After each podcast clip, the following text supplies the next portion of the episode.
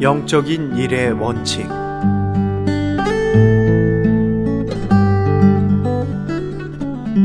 에스겔서 36장 37절. 나 주 여호와가 말하노라. 그래도 이스라엘 족속이 이와 같이 자기들에게 이루어 주기를 내게 구하여야 할지라. 내가 그들의 인수로 양떼같이 많아지게 하되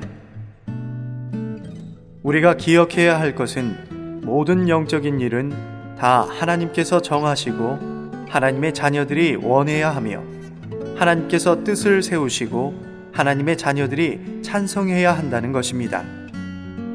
이것이 영적인 일의 대원칙입니다. 하나님께서는 이 일을 위하여 그들이 구하여야 한다고 말씀하셨습니다. 하나님의 일에는 이스라엘 족속이 묻고 구하는 것이 필요합니다. 언젠가 이스라엘 족속이 참으로 묻고 구하는 날, 하나님은 곧 그들에게 이루실 것입니다. 형제자매여, 당신은 보았습니까? 이것이 하나님의 일의 원칙입니다.